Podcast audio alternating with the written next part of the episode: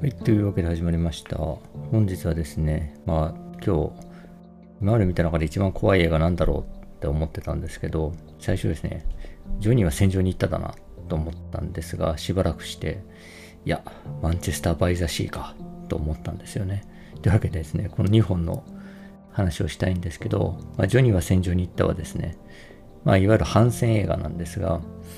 えー、っと、その一次大戦にですね、そのジョニー君が、まあ、あの、アメリカから従軍してですね、で、帰ってくるんですよね。で、帰ってきてですね、えっ、と、爆弾でですね、手足と顔面と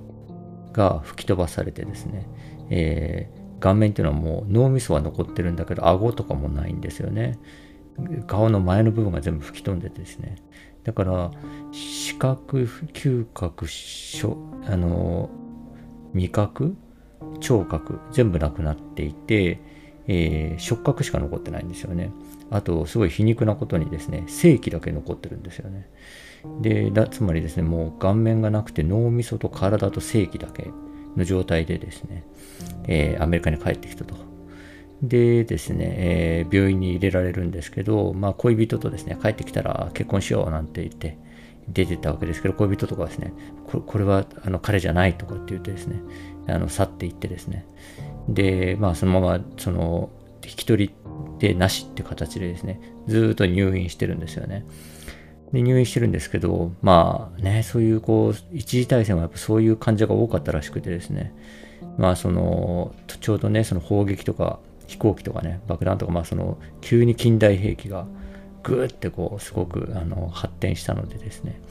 まあそういうこうとんでもない肉体、身体が破壊された兵隊っていうのが多かったんですけど、その時にですね、脳科学もすごい進んだらしいんですよね。なんでかっていうと、脳のどこが損傷するとどういう障害が起こるかっていうことがですね、その一次大戦の時にめちゃくちゃサンプルができたんですよね。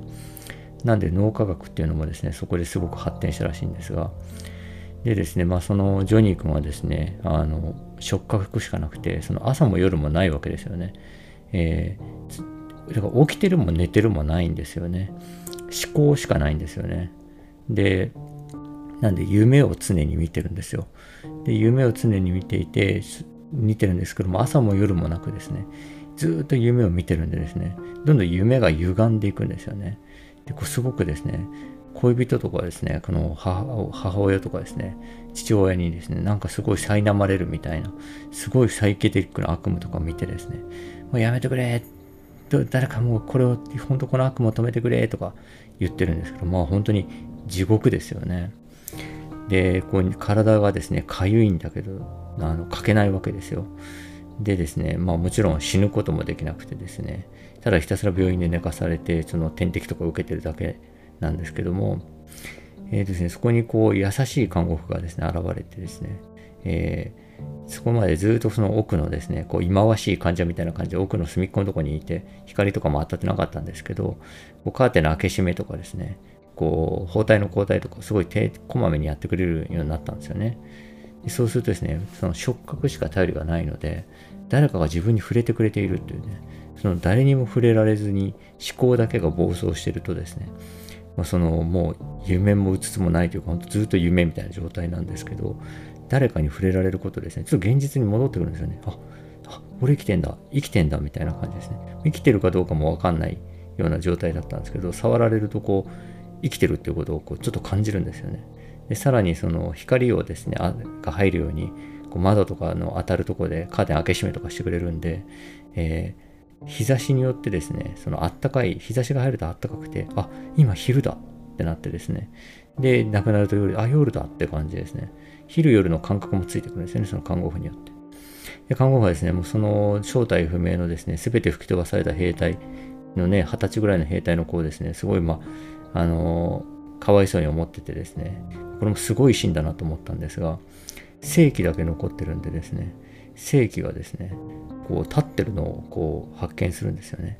で、周りに誰もいないのを見てですね、あのその看護婦がですね、手でこう自慰行為をしてあげるんですよね。で、でやって、それはなんかちょっと哀れみからですね、そういうこう、あの、そういうことをやってあげるんですけど、まあ、そういうですね、まあ、その優しい看護婦なわけですよね。でですね、あの、医者はですね、いやもう、あの、意識もないだろうと。これはもう植物人間だみたいな感じですね。言ってるんですけど、まあ彼は、あの、意識はあるわけですよね。ただ、その、それを伝える手段がないと。体に閉じ込められてるんですよね。でですね、えっ、ー、と、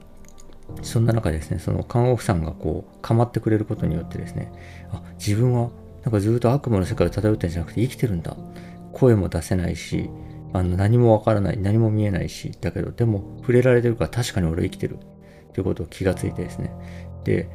あの自分はここで生きてる、ちゃんと意志もあるよっていうのをですね、周囲に伝えないとというふうに思うんですよね。でですね、あの、モールス信号をですね、どうやって送るんだったかな？なんか体のどっかの部位をですね、なんか痙攣させるかなんかをしてですね、モールス信号をこうずっと送り続けるんですよ。体のちょっと動くところをピクピクピクピクピクってやってですね、モールス信号を送るんですけど、で、それがですね、まあ、単純な体の痙攣としかですね、医者は思ってないんですよね。なんですけど、看護婦さんはずっとそれを見てるんでですね、パターンに気がついてですね、あれ？あの、これなんかメッセージ送ってんじゃないかってなってですね、で、彼は生きてるって。意思もあるよっつって言ってですね、で、お医者さん呼んで、いや、まさかとか言ってたらですね、確かに一定のリズムでずっとやってると。モールス信号で何を送ってるんだって言ってですね、あの、調べるとですね、あの、殺してくれって言って送ってるんですよね。で、あの、殺してくれ、殺してくれってずっとモール信号で送ってると。でですね、看護婦さんがそれでもう彼の願いを叶えてあげてみたいなことをですね、お医者さんに言うんですけど、お医者さんはその殺せないよと。あの、医者、生きてる人を殺さないよと。で、なんだけど、その、この恐ろしい姿でですね、意志もあってですね、殺してくれと言っているこの患者っていうのはですね、まあ、まさに今一次大戦の真っ只中でですね、まあ、すごい戦争のイケイケムードの時に、えー、表沙汰になるのは良くないということですね、あの、納屋かどっかにですね、しまわれるんですよね。連れてかれてですね、真っ暗な納屋の中に戻されてですね。でも、そのジョニーはですね、真っ暗なあの納屋に、その、自分が行ったこともまあ何も気づ見えないから分かんないわけですよね。で、看護婦さんが反対する中ですね、みんなでこれちょっともう、えー、目に見えないところにちょっと運ぼうって言ってですね、病院の奥の納屋みたいなところに閉じ込めてですね、で、真っ暗い納屋の中でですね、ずっとモールス信号ですね、で、あの、殺してくれ、殺してくれっていうモールス信号を送ってですね、早く誰か気づいてくれないかなっつってずっと送っているというですね、映画でですね、もう今このあらすじを思い出しながら話してるだけですね、もう陰鬱なもう、ああみたいな気持ちになるんですけど、こういうですね、こう肉体に閉じ込められて意識がはっきりあるっていうシチュエーションはですね、やっぱ想像するとすごく怖いですよね。だからなんかこう自分もですね、こうなんか交通事故とかで急にそんなことになったらっていうことを思うことがあるので、えーそのそうなったらですね、もう臓器移植のなんかドナーとかにしてですね、えっ、ー、と、まあもうその生命維持しなくていいよっていうふうにですね、まあ、普段からこう周囲に公言してるわけですけど、で、まあ臓器移植カードとか持ってないかな。でも一応言ってるし、こうやって言ってるんで、もしそういうことがあったら、あそうやって言ってたよっていう証拠に使ってほしいんですけど、えっ、ー、とですね、なので、あの、えー、まあやっぱりそういうのは怖いなと。あとなんか、これもですね、正体不明のなんか病気でですね、閉じ込め症候群っていうあの言われているその病気があってある時からこうどんどんどんどん体とかがですね動きづらくなってこう意識とかがですねちょっと途切れがちになってですねで最終的に